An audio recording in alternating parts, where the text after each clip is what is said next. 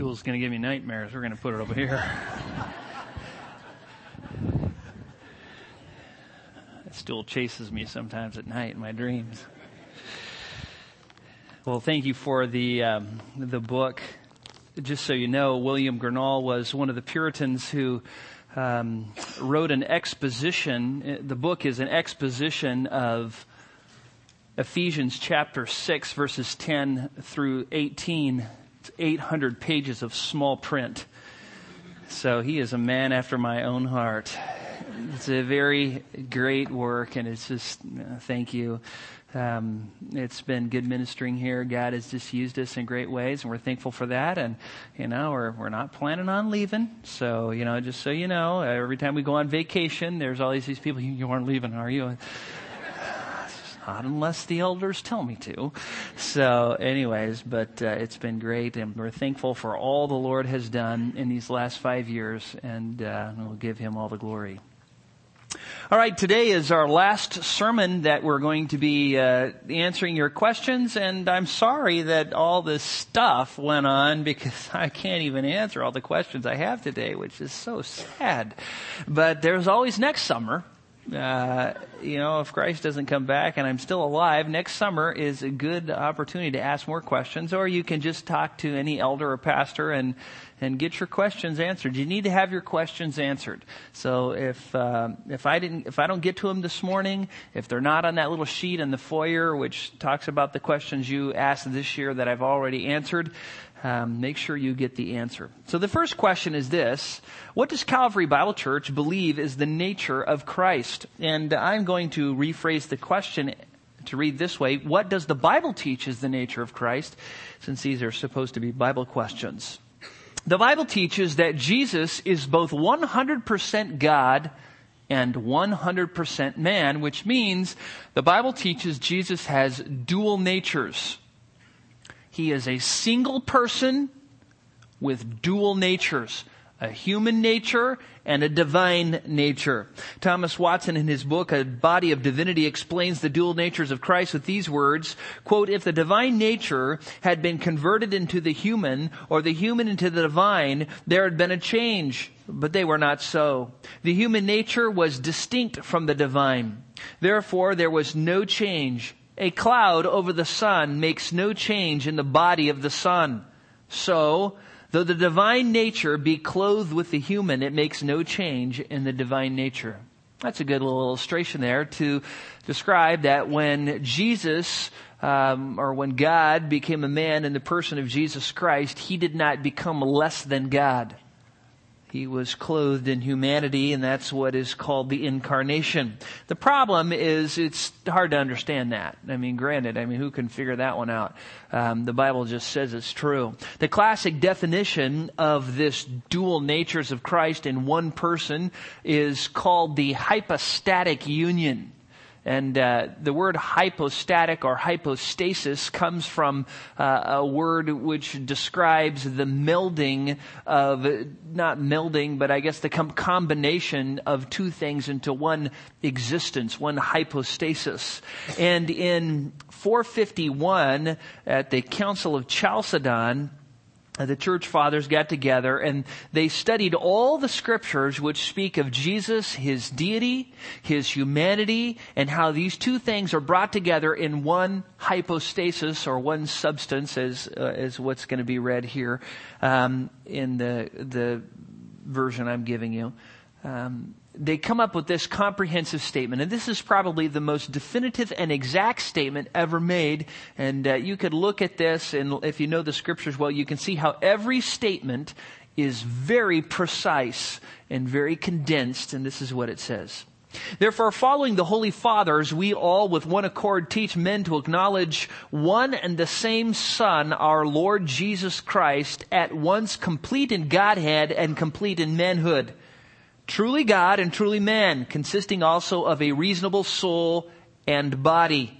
of one substance with the Father as regards his Godhead, and at the same time of one substance with us as regards his manhood. Like us in all respects apart from sin, as regards his Godhead, begotten of the Father before the ages, but yet as regards his manhood, begotten for us men and for our salvation, of Mary, the Virgin, the God bearer, one and the same Christ, Son, Lord, only begotten, recognized in two natures without confusion, without change, without division, without separation, the distinction of natures being in no way annulled by the union, but rather the characteristics of each nature being preserved and coming together to form one person and subsistence or hypostasis.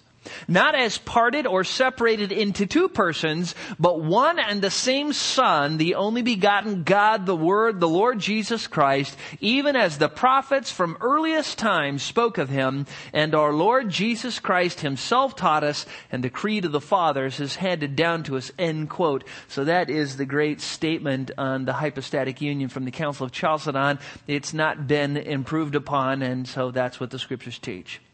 Here's a related question. The Trinity, where does it state Jesus is God? The Holy Spirit, where does it state He is God? There is only one God. Jesus is the Son of God, not God. The Holy Spirit is not a person. This has been very confusing for me, just as I think I understand it, I lose it. Well, this actually is three questions. Does the Bible teach Jesus is God? Does the Bible teach the Holy Spirit is God? And does the Bible teach the Holy Spirit is a person? And there are two correct statements. There is one God and Jesus is the Son of God. And two false statements. Jesus is not God and the Holy Spirit is not a person. Of course, when you look at all of these things, they all relate to what is called the Trinity, that God, as I just explained, has decided to reveal himself to us in three distinct persons which make up the one God of the Bible. Now, because of time, I'm only going to state th- what the scriptures teach, and I, we just don't have time to look at all the scriptures, but someone asked the questions, how do we know Jesus is God? Here are just a few of the reasons. Because the Bible teaches that the Lord God alone is to be worshiped and Jesus is to be worshiped. The Bible teaches that the Lord God alone created everything and Jesus created everything. The Lord God alone can forgive sins. Jesus forgives sins. The Lord God alone gives life. Jesus gives life. The Lord God alone is judge of the living and the dead, and Jesus is the judge of the living and the dead. The Lord God alone is redeemer, and Jesus is redeemer. The Lord God alone is savior, and Jesus is savior. The Lord God alone is eternal. Jesus is eternal. The Lord God alone is perfect in faithfulness, and Jesus is perfect in faithfulness. The Lord God alone is perfectly holy, and Jesus is perfectly holy. The Lord God alone is immutable, and Jesus is immutable. The Lord God alone is omnipresent, and Jesus Jesus is omnipresent. The Lord God alone is omniscient and Jesus is omniscient. The Lord God alone is perfect and Jesus is perfect. The Lord God alone is righteous and Jesus is righteous. The Lord God alone is sovereign and Jesus is sovereign. Jesus claimed to be the Son of God, and the Jews in his day understood that he was claiming equality with God. They say, You being a man, and they had that part right, make yourself out to be equal with God, and they had that part right too. Jesus claimed to be greater than the temple in the Jewish thinking of the day. Only one person was greater than the temple. God. Jesus claimed to be Lord of the Sabbath, and the Lord of the Sabbath is the Lord God. If you examine Old Testament prophecies, that is, you look at the Hebrew in texts which speak of Christ, it uses names such as Jehovah, Adonai, Elohim, Emmanuel, God, I am, and the Lord to describe Jesus. Prophecies about the Messiah tell us the Messiah is the Lord God, that Jesus is the Son of God, and that the Son of God is the Lord God, and that the Son of Man is the Lord God. In addition to that, the Lord God is the first and last, and Jesus is the first and last, and the Lord God is the Alpha Omega, and Jesus is the Alpha and Omega. And not only that, when you look, start looking at different texts, you see that there are many texts which clearly teach by implication or just direct reference that Jesus is God. I mean, besides the texts that just say He's God, there are those too. I'll just give you two kind of examples. And when you study the New Testament, especially in interacting with the Old Testament, you come across a lot of texts like this. You remember when G- Judas betrayed Jesus? He betrayed him for what? 30 pieces of silver. Yeah. And Matthew and Matthew um, 3 describe, or uh, Matthew 23 describes what happens and he says this is a fulfillment of Zechariah 11 verses 12 and 13. And Zechariah 11, 13, if you look at the context, it says this. Then the Lord, now just stop there. Who is the Lord? Well, whenever you're reading your Old Testament and you see capital L lowercase capital O-R-D. The reason it's there is to let you know that it's not using the word Adonai, it's using the ineffable tetragrammaton. Okay? The ineffable tetragrammaton, ineffable means unutterable. Tetragrammaton is the four letter name. It's listing the unutterable four letter name, the ineffable tetragrammaton, Yahweh, Jehovah, the I am. It is the memorial name that God gave to Moses in Exodus 3.14 when God told Moses, when Moses said, well, who shall I say sent me? Tell them that I am sent you. There it is, the ineffable tetragrammaton. So it uses, it says, then the Lord, ineffable tetragrammaton, said to me, throw it to the potter, that magnificent price at which I was valued by them. Really? The Lord God Jehovah was sold for 30 pieces of silver? Yep. I thought Jesus was. Yep. If you were to look at John 1 3, never mind that verses 1 and 2 says Jesus is the Word and the Word is God. But you look at verse 3, it says this, all things came into being through him, and apart from him nothing came into being that has come into being. Or Colossians 1.16 says, for by him all things were created, both in the heavens and on earth, visible and invisible, whether thrones or dominions or rulers or authorities, all things have been created through him and for him. In other words, Jesus created everything.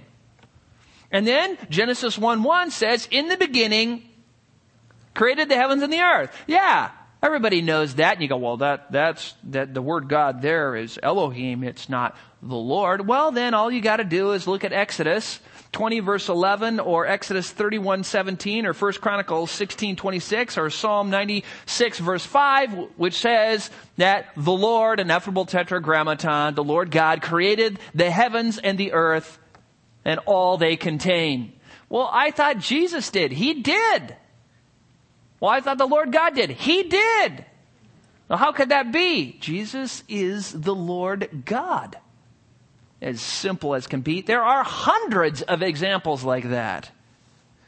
To t- say that Jesus is not God is a false statement. It's actually what is called the Arian heresy. Arius was a man who lived in Alexandria in 318 AD, and he taught that Jesus wasn't God. The Arian heresy is the same heresy taught by Jehovah Witnesses today. And it is a damning doctrine. Jesus said in John 8, 24, Therefore I said to you that you will die in your sins. For unless you believe that I am He, you will die in your sins. That's what He said to the unbelieving Pharisees.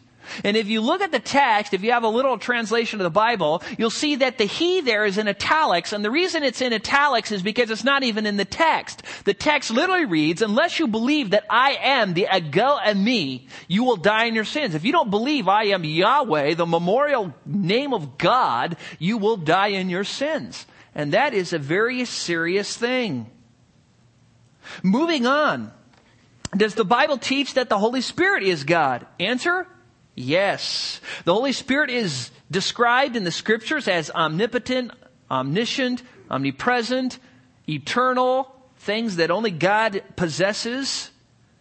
The Holy Spirit can be blasphemed, to blaspheme is to speak against God, speak evil about God. The Holy Spirit is one with the Father and Son. To lie to the Holy Spirit is to lie to God. The Holy Spirit saves people, has the power over demons, knows the future, raises the dead, moves men to write the Bible. When the Holy Spirit speaks, God speaks. For instance, if you look at Jeremiah 31, 31 through 34, when it talks about the new covenant, four times in that context it says, declares the Lord, declares the Lord, declares the Lord. Yahweh Yodhe, the ineffable tetragrammaton. And when that text is translated in Hebrews 10, verses 15 and 16, it says, the Holy Spirit says. Well, which one is it? Both. Why? Because the Holy Spirit is the Lord God. You look at Hebrews 3 7, it says the Holy Spirit says and quotes Psalm 95. In Psalm 95, David is quoting Exodus 17 7. And God is speaking. So who is it? The Holy Spirit? Yes. The Lord God? Yes. The scriptures teach that the Holy Spirit moved men to write the Bible. And what is the Bible? The Word of God. Some wrongly teach the Holy Spirit is not a person. You know, it's some sort of force, some sort of, you know, power of God, but it's not a person. Well, first of all, you have to say, you know, what is a person? G. Campbell Morgan in his work Understanding the Holy Spirit writes, God alone is, is, has perfect personality. Four things are contained within the realm of personality. Will, intelligence, power, and capacity for love. A person is a being who can be approached, trusted or doubted, loved or hated, adored or insulted. End quote. You know, if the Holy Spirit's like electricity, can, does electricity love you? Does it have a will? Does it think, oh, I'm going to do this. I'm going to move so and so to do this? No. The Holy Spirit has all the qualities of personhood. The Bible says the Holy Spirit has a mind. There's the wisdom of the Spirit, the counsel of the Spirit, the knowledge of the Spirit. You can grieve the, the, the Holy Spirit. The Holy Spirit intercedes for us, directs us, gives us spiritual gifts according to His will. The Holy Spirit strives with men, teaches men, brings to remembrance the things that they have learned before, bears witness, convicts, helps us, washes us, sanctifies us, justifies us, saves us, can be blasphemed, spoken against, lied to, insulted, and resisted. Why? Because the Holy Spirit is a person. Electricity doesn't do these things. John Walvoord in his work, The Holy Spirit said, the most tangible and conclusive evidence for the personality of the Holy Spirit is found in his works. The very character of his works makes it impossible to interpret the scriptures properly without assuming his personality. All the works of the Holy Spirit are such that personality is required. The scriptures also use masculine pronouns, he and him. And all of this brings us back to the Trinity. And don't think that God the Father, some, you know, kind of plays different roles and gets schizophrenic. He's not doing that. God the Father is not the Holy Spirit of Christ. The Holy Spirit is not God the Father of Christ. Christ is not God the Father of the Holy Spirit. There are three distinct persons in the scripture. And yet they make up the one God. You see the Trinity being spoken of or alluded to in texts like Genesis 1:26 where God says, "Let us make man in our image." What's this us thing? Why doesn't God say, "Let me" or "I will"? How come he says, "Let us" and uses the plural there? You see the same thing in Genesis 11:7 when the people were disobeying God. They were going to build the big tower, the Tower of Babel, and God says, let us go down and confuse their language. What is that about? The word Elohim, which is used of God thousands of times in the Old Testament, is a masculine plural word. In other words, in Hebrew, you have an, usually put the ending on the word that matches. If it's singular, it's a singular ending. The, the eem ending in Elohim is plural. Why is that? Well, I think it's alluding to the Trinity. More specifically, there are over 60 texts in the New Testament which mention the Father, Son, and Holy Spirit together. 60 of them. Texts like the Great Commission, go make disciples of all nations, baptizing them in the name of the Father, Son, and Holy Spirit. And the word name there, when it says baptizing them in the name, it's not plural names, it's singular name. It's in the one name of the Father, Son, and Holy Spirit. 2 Corinthians 13, 14 reads, The grace of the Lord Jesus Christ and the love of God and the fellowship of the Holy Spirit be with you all. All three there. Titus 3, 4 through 6 says, But when the kindness of God our Savior and His love for mankind appeared, He saved us not on the basis of deeds which we have done in righteousness, but according to His mercy, by the washing of regeneration and renewing of the Holy Spirit whom he poured out upon us richly through Jesus Christ our Savior. Well, who was it? God our Savior, the Holy Spirit our Savior, or Jesus our Savior? Yes. Now, let me just stress one more time. You reject the deity of the Holy Spirit or the deity of Christ, you are not saved. It's a damning doctrine. You must believe in the correct Jesus in order to be saved.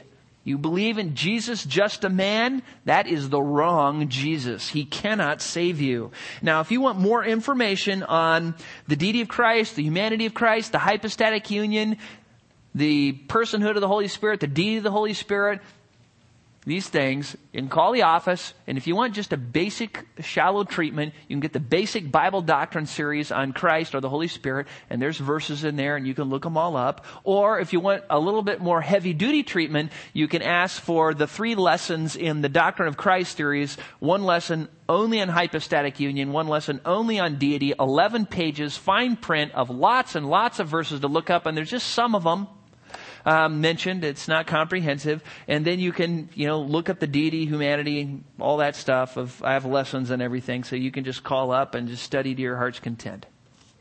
Third, chastisement, punishment, burdens, and sufferings are actions given to us as Christians to be closer to God. My question is, are we allowed any joy without fear that if we are not suffering, we are not close to God?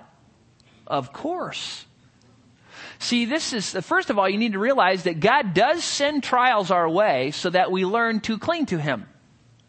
Usually, when we're healthy, when things are going good, when we're prosperous, men normally and naturally forget to trust in God. It's just normal to think, you know, I've got everything I need because I have lots of things of the world and I have my health. That is the same argument that Satan used against Job. The only reason he worships you is because you have given him these things, which in the history of world, people who have lots of things don't worship God.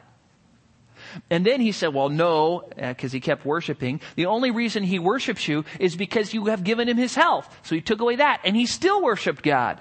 But most people, when they're healthy, wealthy, and wise, don't trust God.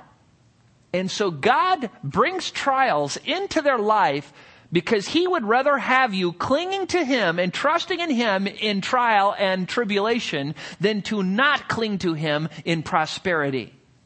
So we'll just say, acknowledge that that is true. But the scriptures give us a lot a lot of other reasons for why trials come. For instance, trials come because God wants us to go through them so that He can reward us for persevering under trials. Not only that, it's how we partake in the sufferings of Christ. Did Christ die for you? Did he suffer for you? Well, then what's wrong with you suffering for him in his cause? Luke says, we suffer. Luke 26, 22, and 23 says, when we suffer for doing what is right, we find ourselves in the company of the prophets of old. In Luke 12 and 14 and 21, it talks about suffering and, and being rejected and having relationships, you know, father against uh, mother and daughter and brother and sister. The, you know, the men's, uh, uh a man's uh, enemies will be the members of his own household. Why? Why? Because God wants you to demonstrate to the world that nothing and no one is, is as important as he is. He wants you to take a stand and love him and choose him over other men. And so sometimes trials come in that way. Trials come because we're in a spiritual battle. 2 Corinthians 10, 3 through 6. Ephesians chapter 6, 12 says we are in the spiritual battle and when you're in a battle, you hurt. It's hard. And so sometimes we suffer because of that. James 1, 2 through 4 says trials produce endurance and help us to be perfect and complete, lacking in nothing. Peter in 1 Peter 2, 20 and 21 says we are called to suffer for Christ's sake, again, so we can partake in his sufferings.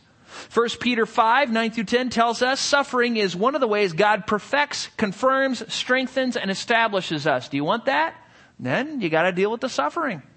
Not only that, we suffer because we're sinners you know, just, just try this when you're going out today. You know, Put your hand in the car door and slam it on there. See if it hurts. And then when it hurts, you tell yourself, that was dumb. That's right. That was dumb. And when you sin, that's dumb. And sin has painful consequences. You do things that are wrong, you're going to suffer the consequences. Painful consequences. And God has built that into sin. And so we're in this sin cursed world. Other sinners are sinning and they do things to us. We do things to ourselves. God does it for trials, to bless us, to build character into us, all these things. Having said that, of course, we are allowed joy without suffering. Of course we are.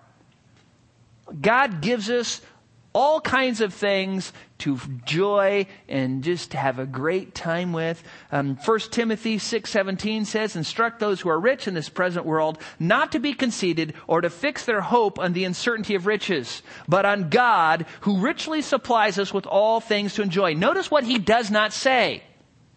He doesn't say, give away your riches, make a vow of poverty, quit making money, and be poor and happy. He says, listen, if you're rich in this present world, just don't be conceited. Remember who gave you those riches. Don't fix your hope on those riches. Fix your hope on God. Remember He is the one who supplied you with all these things. Enjoy them. Uh, enjoy what? Plasma TVs. Some of the guys are going, see, I told you, honey cars, you know, computers and hobbies and books and spouses and children and food and all of that stuff that he gives us. All of that is to be enjoyed. Yes, enjoy it. Enjoy it. When I used to fly fish, I would spend all day long from first light to dark fishing and usually I'd fish all by myself. I'm one of those people that I love fishing so much. I just go all day by myself. I didn't go for the social aspect of it. I went for the fellowship with the fish. and uh, I just love the river and the bugs, and I just love being out there all day. And so I would build my own rod, and this one rod that I really like, I, I, put a verse reference on there. So every time I would cast, I could see this reference. It's James 1.17. Every good thing and every perfect gift is from above, coming down from the Father of lights, with whom there is no variation or shifting shadow all good things, all good things, all good things, all day long. yeah, yeah. Enjoy what God gives you, but don't sin to enjoy it. Enjoy it all, but don't make an idol out of it. Or neglect what is mandated to do what is optional. Keep your priorities right. Enjoy everything God gives you. It all those good gifts come down from Him. Four, can a Christian be afraid to die? And again, we need to reword the question because you can ask, you can, you can take this question a couple different ways. One way is, the question is asking, is it possible for Christians to be afraid to die? And of course the answer to that is, of course. The second way, is it okay with God that are Christians are afraid to die? And of course the answer to that is no. So, why? I mean, why not be afraid to die? Well, Jesus said in Luke 12, 4 through 7, these words, I say to you, my friends, do not be afraid of those who kill the body. After that, what more can they do? But I will warn you whom to fear. Fear the one who after he has killed has authority to cast into hell. Yes, I tell you, fear him. Are not five sparrows sold for two cents? Yet not one of them is forgotten before God. Indeed, the very hairs of your head are all numbered. Do not fear. You are more valuable than many sparrows. The point is, listen, God's going to take care of you, and even if you die, He's going to take care of you, so don't be afraid. Listen to what David said in Psalm 118 verses 6 and 7. The Lord is for me, I will not fear. What can man do to me? The Lord is for me among those who help me. Therefore I will look with satisfaction on those who hate me. David, of course, said in Psalm 23, the classic line, even though I walk through the valley of the shadow of death, I will fear what? No evil. Why? Because you are with me. Your rod and staff, they comfort me. Listen, we learned last week, right? That to be absent from the body is to be present with the Lord. So, I mean, what are you scared of? Perfect happiness? Peace? no sin, total forgiveness, being in the presence of Christ and the angels without sin, blessed for all eternity. Now, well, what is it? There's only two reasons that you're going to be scared as a Christian. One is, is you either don't know what the Bible says, and now I told you, so you have no excuse. Or two, you know what the Bible says, and you refuse to believe it. You just don't want to believe that heaven and the glories of eternity are waiting for you where God in omnipotence will bend his will to lavish upon you the riches of his grace for all eternity. And you just don't want to believe it. And that's sin. The cure of this is to get into the Bible and find out what it says and to be encouraged. And again, there's another study you can get from the office called the Doctrine of Heaven Study, and you can read up all about heaven. If you want a good book, The Glory of Heaven by John MacArthur would be a good book that would be easy to read and just get really encouraging. Heaven's a great place. Five, are Christians supposed to believe every word of the Bible? Moving on.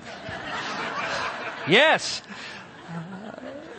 And uh, I usually, uh, you know, again, I'm not quite sure what's behind the question here, but this is not to say, when you say yes, you're supposed to believe the Bible, that does not mean that everything in the Bible is a mandate for you to do. You know, G- David committed adultery, so I commit adultery. Okay? That's not what we're saying.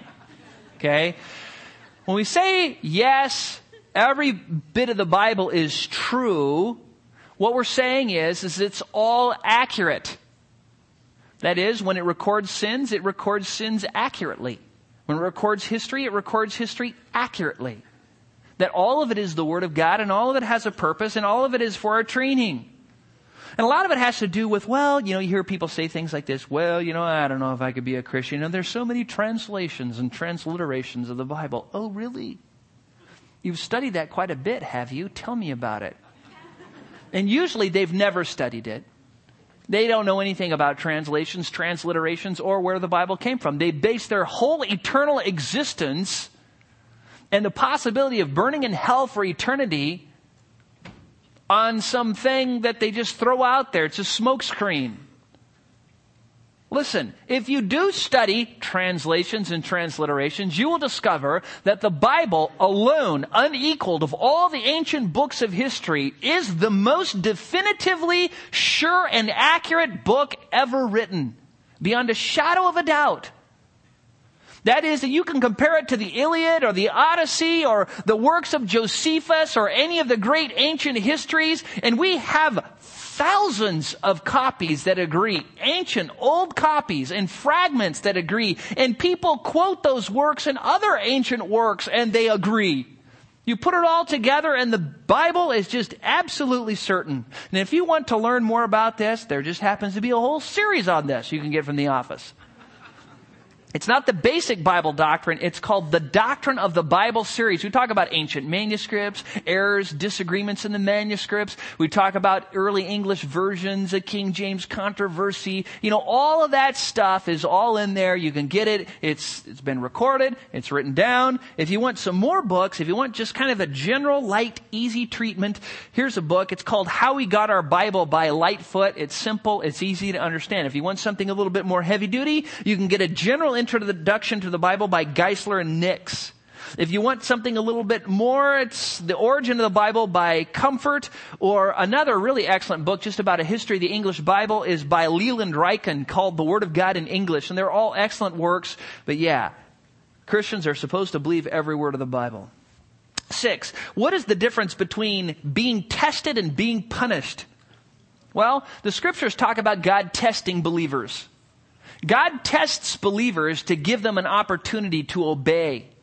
And when you read, for instance, in texts like Exodus 16:4, Deuteronomy 8:2, Judges 2:22 or 3:1 or 3:4, or texts like that, um, Psalm 66:10 tells us uh, why God does this. For you have tried us or tested us, O God. You have refined us as silver is refined. Testing is God putting a circumstance in your way, having given you all the knowledge you need, all the grace you need, to make sure you have an opportunity to obey. So if you pray something like this and, you know, Lord, help me to be godly, He's gonna. He's gonna do that.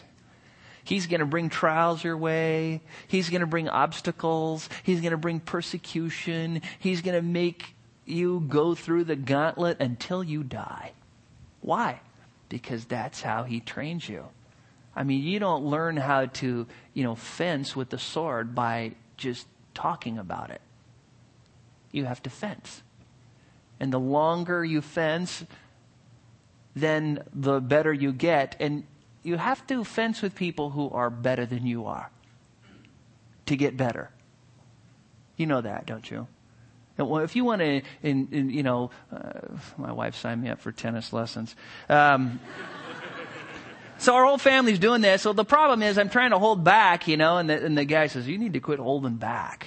You know, you need to play with somebody who's better than you are, which, you know, is pretty easy to find. Um, why? Because that's how you excel. And so this is what happens in your life. God will bring tests in your life and he starts them out easy. And as you grow in the Lord, they get harder and harder and harder and harder and harder until you die. And he keeps bringing you. You blow it, then he brings you another one of that magnitude and he keeps doing it until you learn. And that's how he trains us. So, yes, um, there is that, and we have to you know, go through the testing of the Lord. Discipline is a whole nother thing. Discipline or punishment or chastisement is when we do what is wrong and then God brings some sort of painful consequences to us to teach us not to do that anymore. Proverbs 3, 11 and 12 says, My son, do not reject the discipline of the Lord or loathe his reproof. For whom the Lord loves, he reproves, even as a father corrects the son in whom he delights. The author of Hebrew quotes that same text and then goes on to say this in Hebrews 12, 11 through 7. It is for discipline that you endure. God deals with you as sons. For what son is there whom his father does not discipline? But if you are without discipline, of which all have become partakers, then you are illegitimate children and not sons. Furthermore, we had earthly fathers to discipline us and we respected them. Shall we not much rather be subject to the Father of spirits and live? For they disciplined us for a short time as seemed best to them, but he disciplines us for our good so that we may share in his holiness.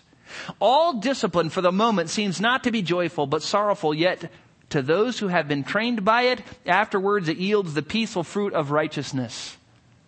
God wants to make you righteous. And yeah, it's never pleasant going through the discipline of the Lord, but it's for your good. Just like earthly fathers will discipline their children, so God, being the perfect father, disciplines his children. He does it by sickness, by circumstances, by trial, through other people, all kinds of things. He brings them our way and gives us what we need to grow in Him. Finally, this is a short one. What is the meaning of Jesus washing the disciples' feet? Does it apply to us? What is the meaning of believers imitating that action and how can we do like Christ did? Well, in John 13, Jesus is getting ready to die, has her in the upper room, and he does something unimaginable. So unimaginable that Peter says, you shall never wash my feet.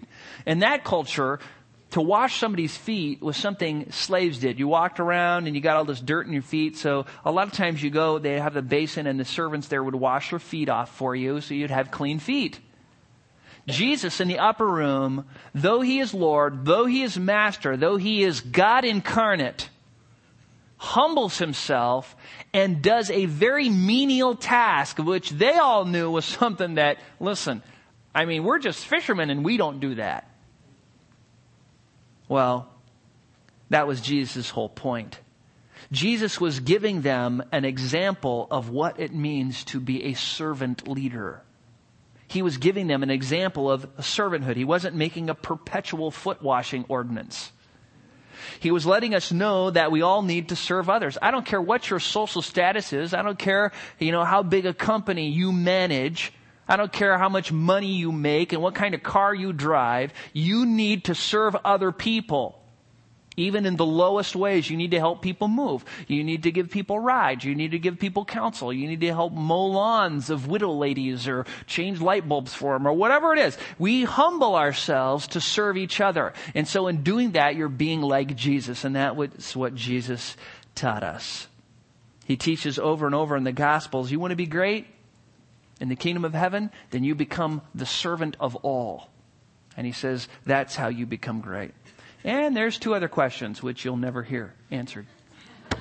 Till maybe next year. Let's pray. Father, we thank you so much for your goodness to us, for loving us and taking care of us. We thank you for your word, which gives us everything pertaining to life and godliness.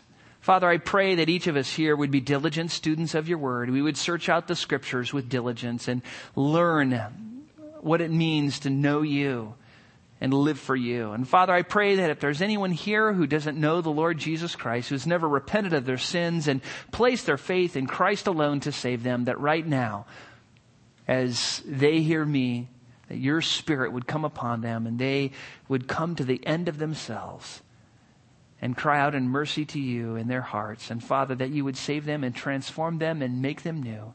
Help them to believe that Jesus is the way, the truth, and the life, that he died and rose again to demonstrate his love. And Father, may you change them and transform them. For the rest of us, may we leave here encouraging one another and all the more as we see the day drawing near. We pray this in Christ's name. Amen.